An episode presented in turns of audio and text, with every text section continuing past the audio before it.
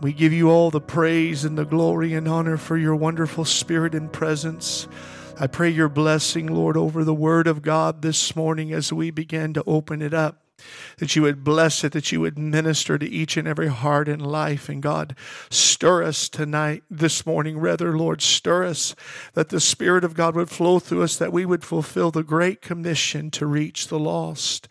And Father, let us be, Lord, that witness unto this world that needs to know you so bad, so greatly. Father, we ask you for your blessing over this word. In Jesus' name we pray. Amen and amen. Hallelujah. Thank you this morning for your giving. We are very much in tune to the word of God, and we know that He will bless because of the faithfulness and sacrifice of giving unto uh, the work of God and unto Him in faithfulness. I encourage you, be faithful. I've found Him faithful in every area of my life, and He calls us to be faithful too. Amen. If you have your Bibles, turn with me to the book of Acts, chapter 4.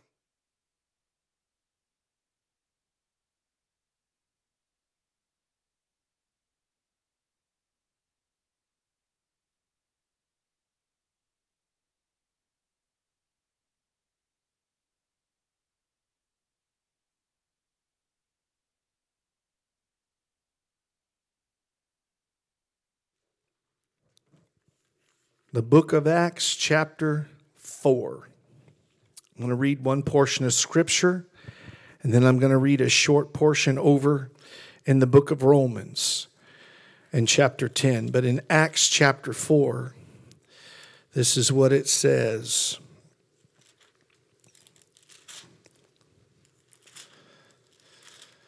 Starting with verse 1. It said, And as they spake unto the people, the priests and the captain of the temple and the Sadducees came upon them. You imagine a people that didn't even get along or unified against what God's doing. I want you to think about it. If there's one thing the devil knows, he knows that he can't do anything unless he has all of his cohorts unified. That ought to tell you something right now. Well, amen. Unity is something that is a universal law. Law of physics will tell you that. If you have a chain that's linked together, it has all of that connect that connection there, and that's where you have a strength in that unity. But the Bible says that they came upon them, the religious, the Sadducees, the priests, those of the temple, being grieved that they taught the people and preached through Jesus the resurrection from the dead. Can you imagine that? There's people that would actually rather you be dead in your sins and trespasses than live in resurrected life. I've had people say, I liked them better whenever they weren't serving God. I said, You like the old person? You like the drug addict? You like the, you know, the, the, the person that didn't know how to control their temper, temper and anger? Do you, you like that person? But but I can tell you the devil hates life. Are y'all here this morning? And it says, And they laid hands on them and put them in hold unto the next day, for it was now eventide. Howbeit, many of them which heard the word believed, and the number of the men was about 5,000. I'm telling you, the fastest growing church was in the book of Acts. And it came to pass on the morrow that the rulers and elders and scribes and, and, and Annas and high, the high priest and Caiaphas and John and Alexander and as many as were of the kindred of the high priest were gathered together at Jerusalem. And when they had set them in the midst, the disciples there that were preaching, the resurrection of Christ. They ask, by what power or by what name you have done this? Oh, what a question to ask. Then Peter, filled with the Holy Ghost, said unto them, You rulers of the people and elders of Israel, if we this day be examined of the good deed done to the impotent man, by what means he is made whole, be it known unto you all and to all the people of Israel that by the name of Jesus Christ of Nazareth, whom you crucified, whom God raised from the dead, even by him doth this man stand here before you whole.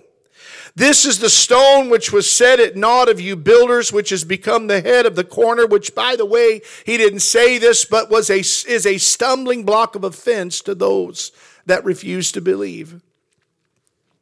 He said, Neither is there salvation in any other. There's not 15 ways to heaven. There's not 15 ways to get to eternity. There's only one way. Jesus is the way. That's why the religions and the cults uh, of this world and, and, and governments hate, uh, for the most part, those that are anti God. They come against Christianity so hard because we preach He is the only way.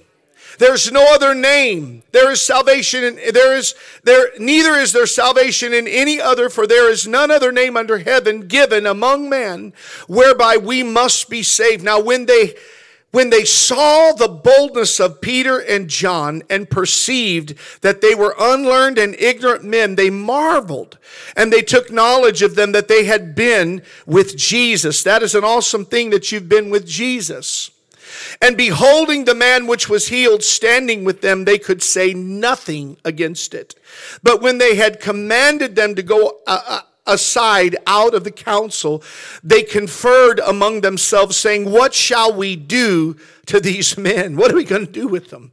For that indeed a notable miracle hath been done by them is manifest to all them that dwell in Jerusalem, and we cannot deny it but that it spread no further among the people, let us straightly threaten them that they speak henceforth to no man in this name. And they called them and commanded them not to speak at all, nor teach in the name of Jesus. But Peter and John answered and said unto them, Whether it be right in the sight of God to hearken unto you more than unto God, judge ye. For we cannot but speak the things which we have seen and heard. And then one short portion over in Romans chapter 10, a very familiar passage of scripture, very short uh, snippet here of scripture, but it says in chapter 10, verse, uh, verse 10, 13. It's this is what it says. For whosoever, Romans 10 13, for whosoever shall call upon the name of the Lord shall be saved. What do you have to do to be saved? Call upon the name of the Lord. Call upon the name of the Lord and you shall be saved. How then shall they call on him in whom they have not believed? How shall they believe in him of whom they have not heard? And how shall they hear without a preacher? And how shall they preach except they be sent? As it is written, how beautiful are the feet of them that preach the gospel of peace and bring glad tidings of good things. I want to preach to you today, and I've already prayed over the Word of God and this uh, message. I want to preach to you a thought entitled uh, The Most Valuable Men on the earth. And you could put person or, because it's not just men, but it's women that make up the body of Christ. God looks at us and he, he, he doesn't see anything but his son. He doesn't see, he doesn't see male or female. He just sees us. Amen. In Christ. He looks at us and, uh, in the same way. And so, but I'm preaching this thought, the most valuable people on the earth. There is a phrase that I have held dear in my Christian life. It is actually my mission statement, and this is what it is. And I believe I learned it from a brother Clendenin, but he said something that registers, and I always go back to it as my uh, mission statement, and it is that the one thing that the Christian is to be, we are to know God and we are to make him known. We are to know Christ and we are to make him known. That sums up our purpose upon this earth to know Christ and to make him known. Jesus has a body, he has a company of redeemed people, and they're called the church. They're called the ecclesia. They're called the very body of Christ and the fellowship of the saints of God. But we read this and, and preaching this today, the church is the most valuable thing upon this earth eh, because they preach the very answer, the very remedy to man's malady of sin and the fall of man and the depravity of man. The answer is in Christ. We should have did that song this morning Jesus is the answer for the world today. But Jesus has a body. He has a company of redeemed people called the church. And that is his method and plan to reach the lost and disciple its converts. They must preach the gospel. We must preach the gospel and go and make disciples. That's what we're called to do. But he chooses to use his vessels, you and I today. And Paul phrased it even more eloquently when he said, We have this treasure in earthen vessels. That's what he said. The very treasure in you, the treasure of heaven that was crucified, is the treasure that's within you and I. And we have this treasure in an earthen vessel. It tells us that he is the precious eternal treasure and contents within us, and we are the vessel that he uses. Did you know that you are a vessel today? Do you know that you can be a vessel of dishonor or a vessel of honor?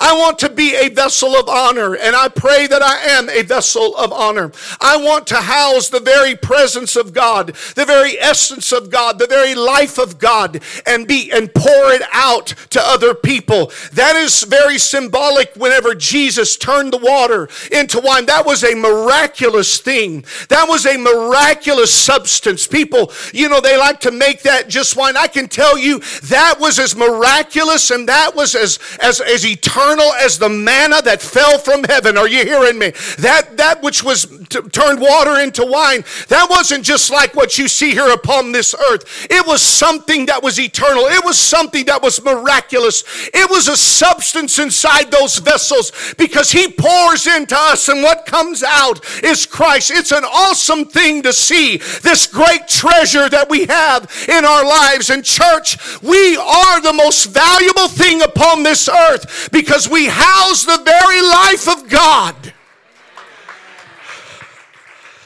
That tells us a lot about the treasure within us. It tells us how valuable we are to God and to the salvation of lost souls. Think about it. Has was everybody sitting in this room somebody told you about God? Somebody shared with you about Jesus. Somebody shared in Sunday school. Somebody shared on the job. Somebody shared in your life. A grandparent, a parent, a brother, a sister. Somebody shared with you.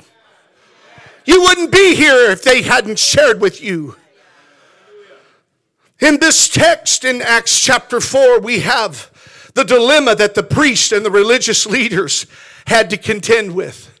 I can tell you, we're in a warfare because the enemy's against us, but I can tell you he's in a warfare too. Because if the church will rise up and just be who they're called to be and begin to preach the gospel, I can tell you the power of God is greater than the power of the enemy. Do you hear me? I know that the it seems like the church world's making the devil so powerful, but we serve the Almighty God, amen, who said with the very finger of God, I cast out devils. And he said, if you see me with the finger of God cast out devils, you've got to know that the kingdom of heaven has come unto you. Church, today we serve a mighty and a powerful God, and He dwells within us. Just remember that. Just remember that. Oh, mighty God, mighty God, mighty God. Hallelujah. Hallelujah. I'm excited this morning. But in this, this text in chapter 4, you have the dilemma that the priest and the religious leaders had to contend with. You know, not everybody that is religious is holy and is righteous and is pure and is loving. Are you hearing me? Jesus said, you, You're a generation of vipers. You're whited sepulchres. In other words, oh my goodness, you all got quiet on me. You're whited sepulchres. He said, You've got respectable sin. People look at you and they think, Well, you know, they're not doing the, the really, really bad things upon this earth. But, church, I've come to tell you that there's only one distinct personality, and it is, amen, the very life of God, the love of God, the grace of God, the forgiveness of God, the mercy of God, the acceptance of God. That's what's going to win people in this hour, in this dark, dark, dark hour. Hallelujah. So the religious had a dilemma. The priest had a dilemma. They had to contend with these people that were, that were preaching the gospel of Jesus Christ and the cross and the death, the birth, the death, the resurrection, and the life of God. They said it's spreading like fire. Of course it was, because it was a fire of the Holy Ghost. They were full of the Holy Ghost with the tongue of fire, and they were speaking with the power to communicate in a way that had never been done before. And they had a problem. They said, they're stealing people from our church.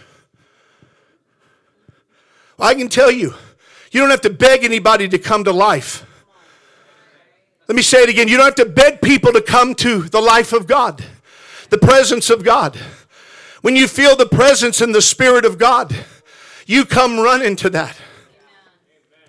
A known beggar, a known crippled, was just miraculously healed they could say nothing against it in verse 14. In verse 16, they could not deny it. That is the exact language. They could say nothing against it. They could not refute it. They could not deny it. This is the beauty of salvation and the power of our resurrected Savior. It is irrefutable, it is undeniable, and it leaves the naysayers speechless.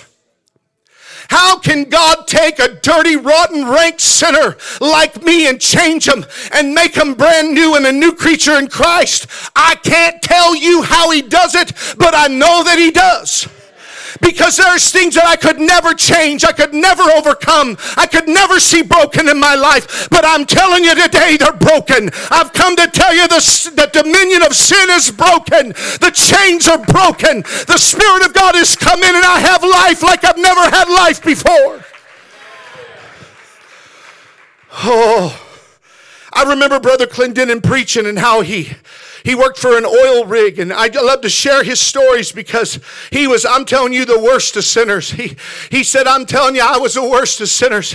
He was a rough man. He was a, he was a very rigid man, very hard man. Even as a preacher of the gospel, he had love, but he was very militant and very rigid because he was a Marine and he was in World War II. So he wasn't just one of these, you know, that never went to combat. And if that's you today, I'm not criticizing you. I'm just telling you, he was one that not only went through the Marine Corps, war, but fought in the war. Fought in it. And came home alive. Praise God. But he got born again. He got born again. He said, Before I got saved, I was an alcoholic. I drank all the time. I drank every day. I drank every night. When I was in the military, he said there was a Sally in every port. That's what sinners do. They live that way. They don't surrender their life to the Lord. So he got born again, though. He said they started preaching to us that we need to give 10%. His wife thanked the pastor. So I just want to thank you. We went from 40% to 10%. Said he spent 40% in the bar.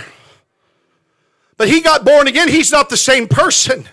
And I remember him sharing that. He said, I never wanted my kids to see the old man that I was. I wanted them to see the new creature in Christ. I wanted them to see somebody different. And God began to convict him, begin to deal with him. God began to save him, begin to change him.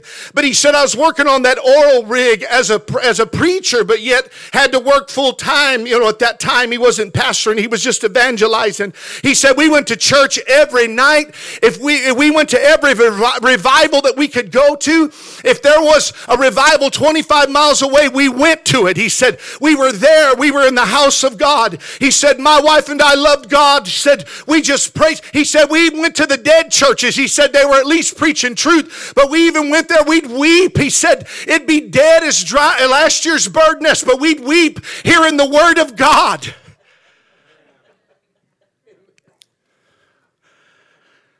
He said, but there was a man out there sleeping on that oil rig in a chair. And he said, You can't let them things go. You make a mistake. He said, you, You've created a serious problem.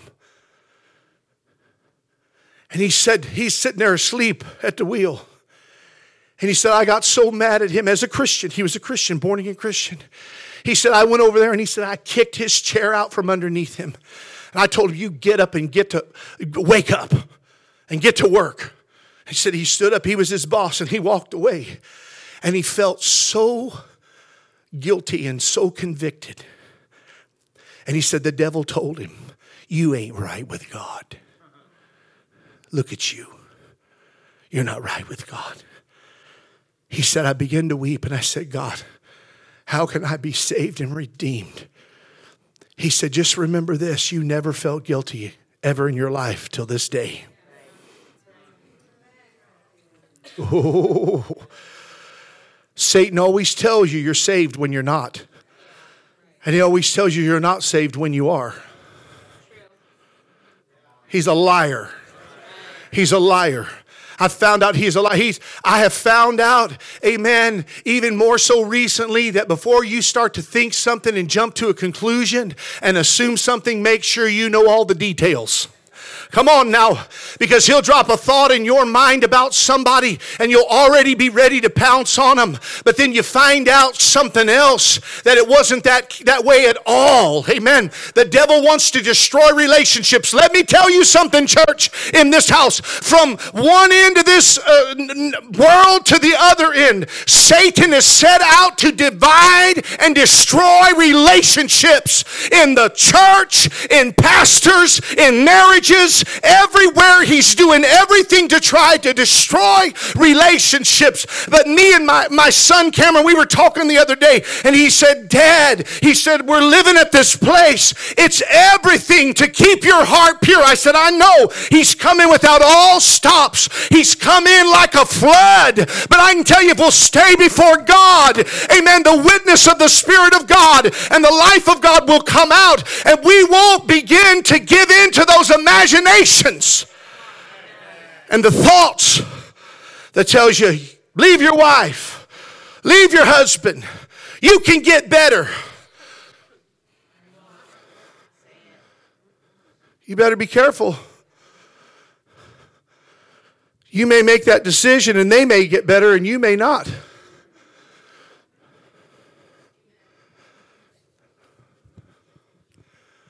Look church i pray I seek God. I know many of you, most of you do in here too. But as a shepherd, I have a shepherd's point of view. And I know exactly what people think because God puts it in my heart. He doesn't tell me who, He just says, This is how people feel, or a certain amount of people. They're ready to just go. I'm going to tell you, you better hold on to what you've got. Amen. Amen. You better hold on to what you've got. You got a whole lot more to work with than you realize. Amen. Especially if they're sitting in the church with you today. You got something to work with. You got somebody that at least wants to come to the house of God with you. You got somebody that at least wants to pray. Well, they may not be everything that you want them to be, but neither are you. Amen. That ain't even part of my message, but listen. The beauty, the beauty of salvation and the power of our resurrected Savior and what they saw. The priest, the, the Sadducees, the keepers of the temple, what they saw they could not deny, they could not refute. They, it left them speechless. And it caused the priests to take notice of men, powerful men that otherwise would have been disregarded. They, can you think about that for just a second? You get born again, and all of a sudden you got street cred. Come on now. People get saved and born again, and God begins to change their life. I'm not saying right away, but over a period of time, people go, you know what?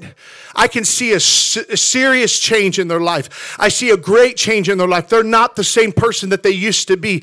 And all of a sudden, somebody that you wouldn't have nothing to do with now, you're saying, you know what? Christ is in them. I was at the uh, uh, at the uh, uh, restaurant one time with Gilbert and Patty. We were there, we were eating, and somebody came in and and and they came up. They're talking to Gilbert, and it was a friend of his from the past. And and I, I just remember he walked away, and and Gilbert said, "God save that guy." He saved him. I said, Wow, praise God. He said, Yeah. He said, At one time, he wanted nothing to do with God. He this and that. He said, But he got born again. He said, I can tell you, he got born again. You know, and he said, he, he's, he's not the same person. You have this respect. Uh, uh, uh, people begin to watch and notice there's been a change in your life. Amen all of that being said, it caused the priests to take notice of men, powerful men that otherwise would have been disregarded. They're nothing but a bunch of fishermen. They're nothing but a bunch of shepherds. They called them ignorant and unlearned.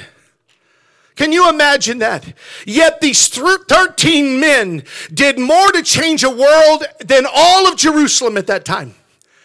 Just a handful of people turned the world upside down. These men, except for one doctor and one intellect, were ignorant and unlearned. But look at the map of the world and see the impact of their lives and ministry, how far reaching that they were. So it doesn't matter what you have up here as far as worldly knowledge and education. What matters is that you know Jesus and you have a knowledge of Christ. Are you hearing me? The Bible says that that that that they took note of that. And and, and they, they noticed that we got a problem. There's something powerful going on here. Something powerful. And I, I didn't even bring this out, but I remember there was another point in the in the book of Acts where Gamaliel said, Look, you guys can come against them, but if it's God, you can't stop it. There's nothing that you're going to be able to do. Nothing's going to stop it. I assure you that. Now, why were they the most valuable men? They were not uh, unlearned and ignorant about the Savior. Because the Bible says in verse 10 that they took notice of them. He said in verse 10, Be it known unto you yeah, I'm in the right place here. Praise God. Be it known unto you all and to all the people of Israel that by the name of Jesus Christ of Nazareth, whom you crucified, whom God raised from the dead, even by him doth this man stand here before you whole. And, uh, and he said uh, that, that we were witnesses of that.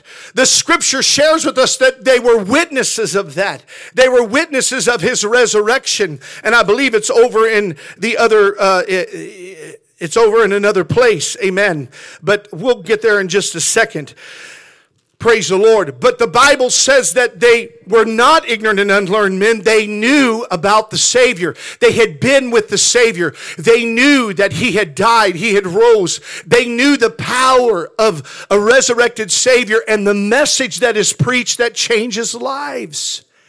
They knew that. It didn't matter that they didn't have a degree in theology. Everybody says, What Bible school should I go to? I said, The one the Apostle Paul went to. Oh, you're one of those self proclaimed. I said, I never self proclaimed myself anything. I just started preaching and people came.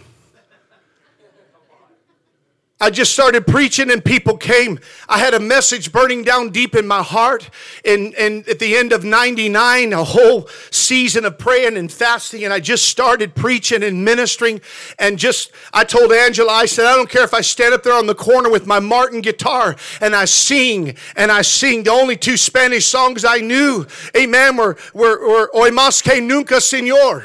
Okay, that was number one. And, and Dad Gracias, that was the other one. But I said, I'll sing them till I'm blue in the face. And I'll sing the English ones. And I, but I, I said, I'll grab my guitar and preach on the corner. I don't care. I knew God put down deep within me to preach this gospel, go into the streets. And that's what we did. And signs and wonders follows, signs and wonders follow those that believe. We saw people demon possessed set free. God set them free. We saw people healed. We saw people saved. We saw drug addicts come off the street and be delivered in one altar call. That's the power of God. You can't stop that. That's a fire of the Holy Ghost that's so powerful. It's so energizing. But the, the, the Bible says that they knew that they'd been with Jesus, so they were not ignorant and unlearned about the Savior. That is the single most important thing you can know. Jesus. They had been with Jesus. The greatest thing that could be said of us is that we've been with Jesus. The word needs the world rather needs people who've been with Jesus. Many know science, but they don't know the Savior. Many know math, but they don't know the Master. Are you hearing me? Many know about space, but they don't know about grace. And you know, I'm just going to tell you right now Elon Musk shot up one of them things and it came right back down. So he's still got a lot to learn. I'm glad he owns Twitter and not Facebook so he can't cut me off. I think he's a very smart man, a very intelligent man. I'm going to tell you right now Jesus is all we need. People know a lot of things about a lot of things. There's many that know about politics, but few know about God's plans. They don't have any answers for the day that we're living in. You can't throw money at a situation. That's what our government has done. Just throw money at it. Just throw money at it and think that it's going to go away. Our own governor has, has spent uh, uh, assigned for billions of dollars for mental hospitals because the mental, you know, uh, health crisis is just, it's absolutely exploded. And they don't have an answer. I can tell you Jesus is the answer. Jesus is the answer. He's the healer, He's the deliverer. Many know about psychology, but few know who solves all problems. One day I was reading, and I've preached it before, and I'll preach it again one day. But Jesus was the only one that could open that scroll. He's the only one that had the answer to all prophetic things of all time. It's all right there in Revelation 5. He's the only one. John wept and he said, Who can open the scroll? Only the one that died and paid for the authority to be able to do that. He's the only one. So, psychology may teach you things that will cause you to manipulate situations, but only God can give you the answer for your life. Only God. I remember having people at my job and they would just, you know, there was always so much fighting and competition and all of this stuff. And, and, and I would just go in and, I, you know, nobody ever wants to take responsibility for anything. You know, if you're on the job and something happens, not my fault. I didn't do it. But I would have, if it was my fault, I would say, you know what? I messed up. Everybody's like, everybody's getting quiet in the room waiting for me to get fired. I said, I messed up. I should have done this, this, and this, and I didn't. So the breakdown falls upon my lap at my doorstep, and I'm sorry. I apologize that all of this happened. You know, there was something in my boss that there was something about that that was attractive to her. She was like, you know what? This is the thing. I know that you're not lying to me. I know I can trust you and you're willing to take responsibility. And there were times I had to go and say, "Look, I did this." And she'd be like, "Okay, we can fix this. We can cover this. We can we can we can smooth this out. This is not, you know, something that is catastrophic. We don't have a part up in space that is too late to bring it down and fix it." It's in the parking lot, so we can fix it. But God gave me grace. All I can tell you is we're living in a time we're living in a time where, you know, everybody, you know, thinks that that that psychology is the answer or they can lean upon their own understanding. I can assure you this. There's there's something about being a Christian, a real true blue Christian that that the spirit of God uses you in a way to just show the character of God and it absolutely baffles people. I told my pastor one time I said I went to that person and I asked him to forgive me. I told him I was sorry. And I said, they just had this look on their face. They're a Christian. They had this look on their face. He said, because a lot of people don't do that, Jonathan. They don't go and do that in humility. They don't go to somebody and say, forgive me. I'm sorry. I messed up. He said, everybody wants to hold on to their pride and their spiritual piety. He said, but the, the, he said, God gives grace to those that are humble. He exalts you whenever you begin to humble yourself in the sight of the Lord. And he said, that is foreign to a lot of Christian people, even though it's right there all throughout the Bible. He said, it's something, it's powerful. When you go up to somebody, they're out of gas, there's nothing they can say. You just diffuse the whole warfare. The whole war is over because you just surrendered and fell on your own sword and said, I'm sorry, forgive me. Sure, they try. Well, you know, they think they're being the martyr now. I said, No, they did what they're supposed to do. Now you need to do what you're supposed to do and let there be healing and restoration and go on. Praise God. Praise the Lord. Isn't God so good? All of this was a mystery to the priests, these men, these uneducated, uncultured, unvalued fishermen. But suddenly there was now several powerful public speakers. Can you imagine that? They went from somebody that was what was considered a low life in the world to somebody that now is preaching the gospel. They said, What do we do with these people? What do we, what do, we do with them? They became public speakers and preachers. The mystery to me is what God can do with one who is completely surrendered unto Him. I've had people say, I, I knew there was a God when I saw God save that person. They made a believer out of me. And the change that has come, they used to be this hard, rigid, you know, intimidating person. They get born again, and you found out that they weren't nothing but a teddy bear in the hands of God. Amen. Amen. But somebody said something to me. They said, When I saw your son, you know, that mustache and beard and all that stuff, you know, riding a Harley. I said, oh, pfft. I said, he sees homeless people on the street and weeps. Amen. I said, that's his heart. I said, you don't know, you don't know him like I know him. I said, he's got a heart that's soft, pliable. He loves God. I said, don't let that, you know, that red hair and that red beard and that, that Harley, you know, intimidate you. I said, he, he, he, he, he loves people. You don't judge a book by its cover. Amen. Amen. And, and, and, and he ain't even got no tattoos. Amen. And he ain't going to get any either. Amen.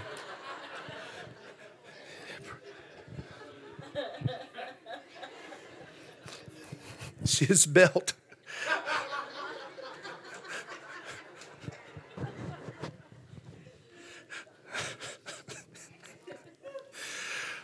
Hey.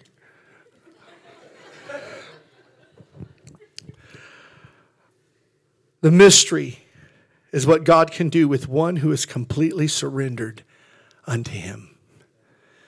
One powerful truth to notice is they knew the source of their power was the resurrected Christ. Let me read a portion of scripture here to you. Acts chapter 3, just one page over. Turn there while I take a drink of water.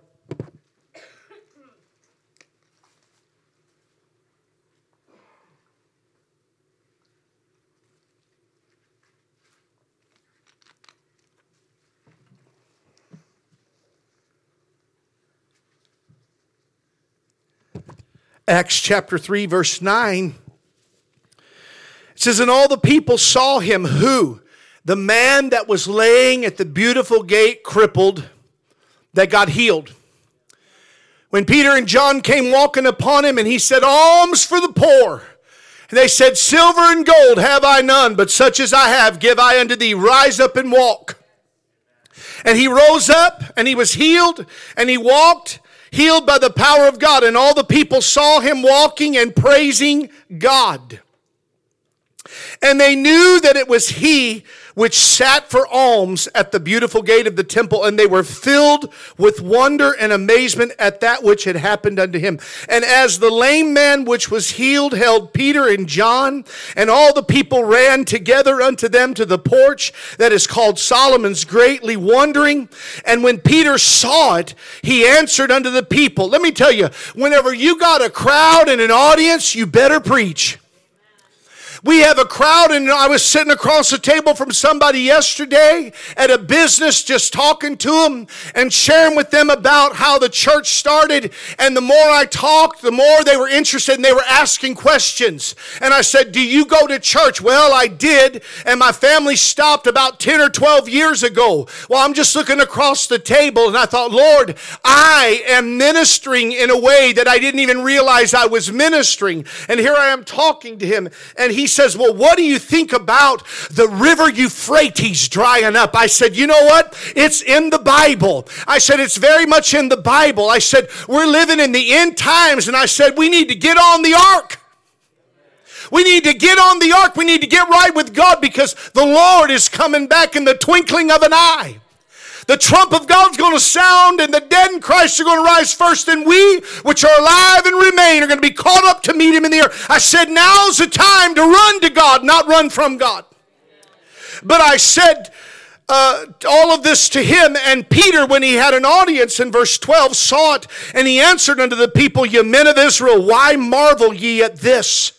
Or why look ye so earnestly on us as though by our own power or holiness we had made this man to walk? He said, It wasn't the power of us, it's the power of God. That's the problem with a lot of preachers today. They think it's their, it's them. It's not them. It's the power of God. It's the power of God. And the God of Abraham and of Isaac and Jacob and the God of our fathers has glorified his son Jesus, who you delivered up and denied him in the presence of Pilate when he was determined to let him go. But you denied the Holy One and the just and desired a murderer to be granted unto you, which was Barabbas, and killed the Prince of Life, whom God God hath raised from the dead, whereof we are witnesses. We saw him raised from the dead. We saw him dead. We saw him, and we saw him raised from the dead. We saw the scars in his hands and his feet. We saw the, the, the spear uh, in his side where he had been pierced, the piercing, the wound in his side. It'll come to me.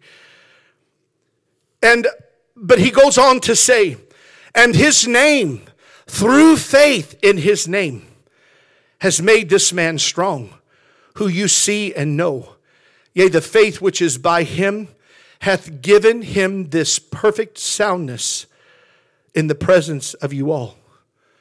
It's not your faith to come to God, it's the faith he gives you in the message that we preach the gospel. It's Jesus. See, this is why you have to make, be very careful not to sell people on the benefits of salvation and not knowing the Savior personally in relationship. Because everybody wants health, wealth, and prosperity. And if you don't, then I don't know what's wrong with you. But everybody wants the blessings that come. And what happens is people sell people on that rather than the gospel. He died for your sins. You are a sinner and you need salvation. And Jesus is the answer. Not the benefits, the benefits will come, the blessings will come, all of that will come. I saw a woman saved, healed, filled with the Holy Ghost. She ran around the building she was, I mean, she got the whole package in one service. Everything. I got saved, delivered, and several weeks later I got baptized in the Holy Ghost. I didn't ever understand healing till I was, I don't know, 2006, whenever I fell off a ladder. Then I experienced the healing because my situation warranted it. But I know that He, uh, through faith, and it's here in the scripture the faith which is by him Christ hath given him this perfect soundness in the presence of you all. And now, brethren, I would that through ignorance you did it, as did also your rulers. So it's not the disciples that are ignorant. It was the ignorance of the people that didn't realize who Jesus was. But those things which God before had showed by the mouth of all his prophets that Christ should suffer, he hath so fulfilled. So he gives them the message Repent ye therefore, and be converted, that your sins may be blotted out when the times of refreshing shall come from the presence of the Lord.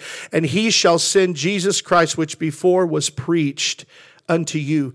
How does this apply to us? The most valuable people on the earth is redeemed people that take the message and the witness of Christ to a lost world. That's who the devil's going to hate. He hates us all, but he's going to. I can tell you, when you start making a move towards God and doing something for the kingdom of God, whew, God starts moving in your life, you start praying and you see God do miracles and do things. I can tell you, the devil comes to try to absolutely destroy that. I can tell you, keep on holding on. Keep on holding on. Keep on hanging on. Don't, don't quit. Are you hearing me? Don't quit. Just keep on plugging away. Uh, but how does it apply to us in this generation, this last stage generation, where evil is mutating? It's mutating. Sin is mutating. Lawlessness abounds. I heard that the LBGTQ community is now taking the side of the Palestinians. Now, look, church, I'm going to tell you right now. I'm going to tell you right now. I told you in the beginning evil unifies with evil. You say, well, what about all the people that I know? There's probably some people that think that. But I'm going to tell you right now, church, the, the attack upon Israel that came, upon their citizens that were there, and the absolute attack, the savage attack that came, anybody in their right mind would respond. Anybody. And they did respond. And they did what they should have done. They did what we've done in the past. I'm not saying that there have not been wars that were unwarranted or were unnecessary and there were things that happened that shouldn't have happened. I'm not saying that. But what I am telling you is this I've read the Word of God and I know what it talks about concerning Jerusalem and Israel and God's timepiece, prophetic timepiece, and it is Israel. It is Israel. And so the whole world is going to come against them. And we're starting to see a culmination of that around the globe. And you're going to see people's uh, patience, you know, because of their, their, their response. They're not going to like their response. They wanted to go over there and just slap them. I'm going to tell you right now, you have to deal with it head on because it's not going away. And so, all I can tell you is this evil is mutating, sin is mutating, lawlessness abounds, darkness is getting darker, and hell, the hell's pit is deeper, it seems, deeper and deeper and darker and darker.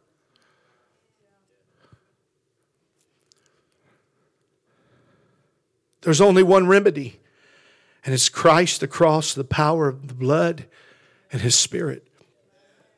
And this all through a vehicle called the church that's been with Jesus. Never forget what Paul said would be the restraint to a total give up to an antichrist world leader in spirit and system. He said, He that will let, will let. So he's taken out of the way. The Holy Ghost filled, the Holy Spirit filled church, the Spirit of God in the people of God are a restrainer in this world. We pray for our community, and I can tell you our cops, our police, our citizens, I can tell you are saved and sheltered and kept from things that could be worse than what they are. Where there's a people that are praying and believing God for their community. Somebody asked me, What do you do for the community? I said, We pray for them. We pray for them. We minister to the homeless. We go to the jails. I said, we've got some that go and minister to the sex traffic and sex exploited girls. I said, we've got youth, youth ministry, young adults ministry. We've got children's ministry. We're training them up in our Sunday school and in our children's church. We've even got a special needs class for our, you know, special kids that come in here. We want to make sure that their parents can be in the house of God. I thank God for everybody that's serving in this church. People have really stepped up, honestly. You really have stepped up and stepped into positions and working and laboring and serving. And that's a beautiful thing. But we can always do more and we should be preaching and ministering everywhere we go. But there's going to come a day when an antichrist is, uh, is going to come on the scene. And I can tell you when the church is gone, when the Spirit of God is gone, He's going to have free reign. And then the world's really going to see what it is to have evil unleashed at, with no restraint whatsoever. This tells us how valuable and powerful the church is the spirit filled churches, even if the world calls us ignorant. Go ahead. We're not ignorant. We're not ignorant because the people that you couldn't help came into an altar and we cast the devil out of them or we preached the gospel to them and they got freed from oppression, from addictions, from perversion and everything else. God set them free. God put marriages back together. God heals. He saves. He gives children that were suicidal a right mind, a brand new mind. So, because even a fool can see by the shape we're in in this world that it's about to fall. Amen. It's about to fall. The disciples and ourselves have an eternal edge. We are not ignorant or unlearned about salvation. Think about salvation for a moment. It's a very important and used word. Noah knew the ark meant salvation while other people perished because they didn't get on the ark. To Israel, God said, Stand still and see the salvation of the Lord whenever Moses was standing at the Red Sea. Today, people are trapped by problems and perplexed. And we have their answer it's Jesus. It has to constantly be preached so that we're it's ever on our lips and ever in our mind to go and to minister. God gives us the remedy to get rid of sin, its dominion and oppression. It's through the blood of Jesus. And I'm even going to say this. This is just a side personal note.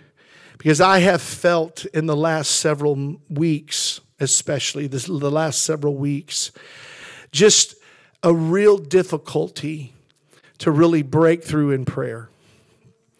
Maybe you haven't, but I'm telling you that I have. I have broke through. I have broke through, but the Lord's like, you got to stay here a little longer. You got to stay here until my presence is poured out upon you. And I've found, you know, just the, the, the feeling of just almost like the absence of God. But I said, Lord, I know you're here and I know your presence is, is here. I know you're standing right beside me. My faith is not wavering because I'm not, I'm not, you know, walking by sight. I'm not walking even by my feelings or by anything except by faith. I'm standing upon your word. But Lord, I'm going through a time where it just seems like it's so hard to break through. It's so hard to get there. And He said, This is going to be the thing that you're going to watch people fall by the wayside because they're going to say, I just give up. You know, where is God? I'm going to tell you, you got to hold on to your faith and, and lay hold upon eternal life. You got to fight the good fight of faith. Amen. Fight the good fight of faith because there's going to be times when you're not going to feel God. There's going to be times when you're going to enter into worship. You're not going to feel His presence. There have been times I've come in here and I've watched people in the front aisle weep and cry and be in that altar and be touched by God. And I sat up there dry, dry, dry. And I said, Lord, here I'm sitting here. And He said, I'm still using you. He said, I'm still using you. He said, You said from your own lips in prayer that you're going to serve me no matter what you feel or no matter what you see or no matter what you go go through. You're just going to keep on keeping on. He said, You cannot be moved by what you're not feeling. You have to stay the course, stay before me. Keep praying. I will show up. Amen. I will bring revival. He said in His word, They that wait upon the Lord, I quote it all the time, they that wait upon the Lord shall renew their strength. They shall mount up with wings as eagles. They shall run and not be weary. They shall walk and not faint. Amen. Just hold on, hold on, hold on. You've got to know today, church, He will follow through. He will come through. He will pour out His Spirit. He will rain upon your desert. We have the answer. Jesus is the answer. And God gives us the remedy to get rid of sin, dominion, oppression, and even that attack that comes that tells you God is dead and He's left you. He's not. He's not. Almighty God, just remember this. Just remember this. Sometimes it seems like all we're doing is peeking through a little hole, a knot hole in the fence, and you see things a certain way. But what you don't see, maybe all you see is white. You see, I'm peeking through that hole, and all I see is white. But on the other side of that fence, there's a whole marching band, and they're marching, and they got red shirts on and white pants, and they're marching, and they're marching along. You cannot go and be moved by what you see or what you feel or what you don't see. Just hold on. Amen. Hold on. He said, Those that endure unto the end shall be saved. Hold on to that faith. Hold on to the absolute word of God because you're going to go through times of plenty, times of mountaintop, and times in the valley. But hold on, church. Hold on. It's the greatest test of the hour to see if you're going to hold on. Are you going to continue in this thing?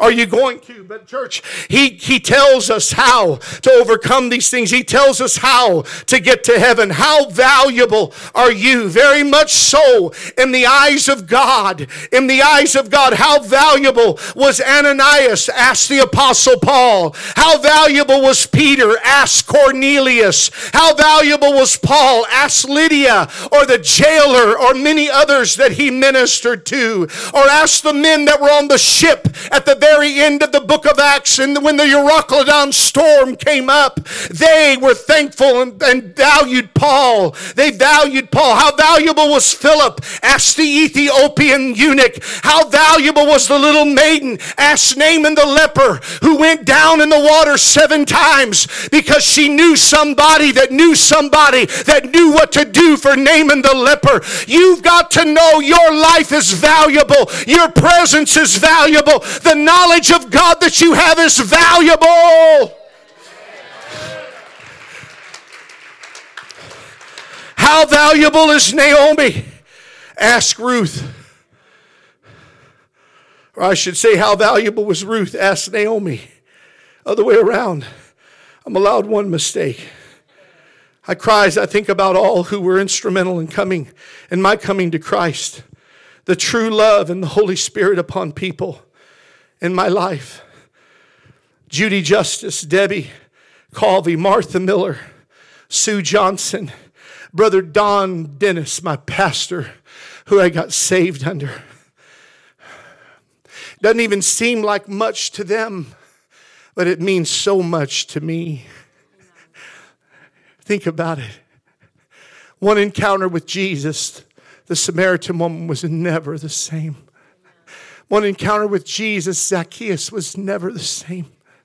God knows how, through his son, to stop in the midst of a crowd that everybody's thronging him and look up and say, Zacchaeus, come on down here, son. I'm coming to your house today. There have been times the Lord just blessed me, and I thought, Lord, I'm not worthy. I don't deserve this. I don't deserve anything that you do for me. And he said, Today I just wanted to pour my love out upon you. There have been times I've had dryness in my prayer life. There have been times I've went in that prayer closet and the Holy Spirit met me and God said, just remember this. There comes a point in time when, as you pursue me and the pursuer keeps pursuing, that finally he that is being pursued turns and he begins to pursue you. And he pours out his spirit upon you. Can you imagine how Job felt? Losing everything, living at those times. And he said, But though he slays me, I'm going to trust him. I'm going to trust him. I'm going to trust him. So many lives depend on what we do.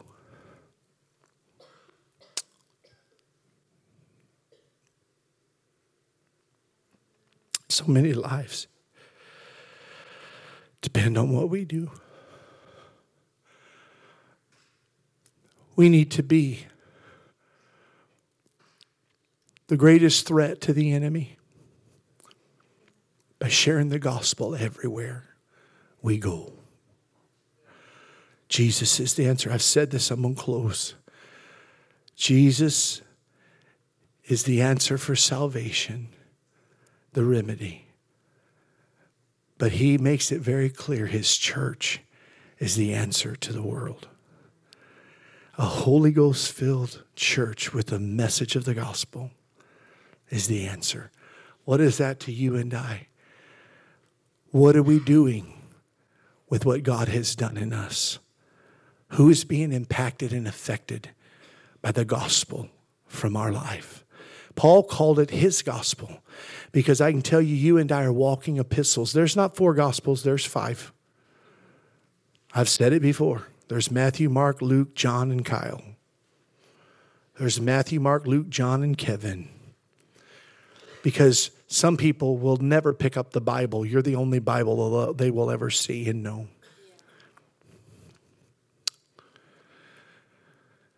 Jesus. Lord, let us be an example of you. Today, those of us that know God, we must know that we are his vessels.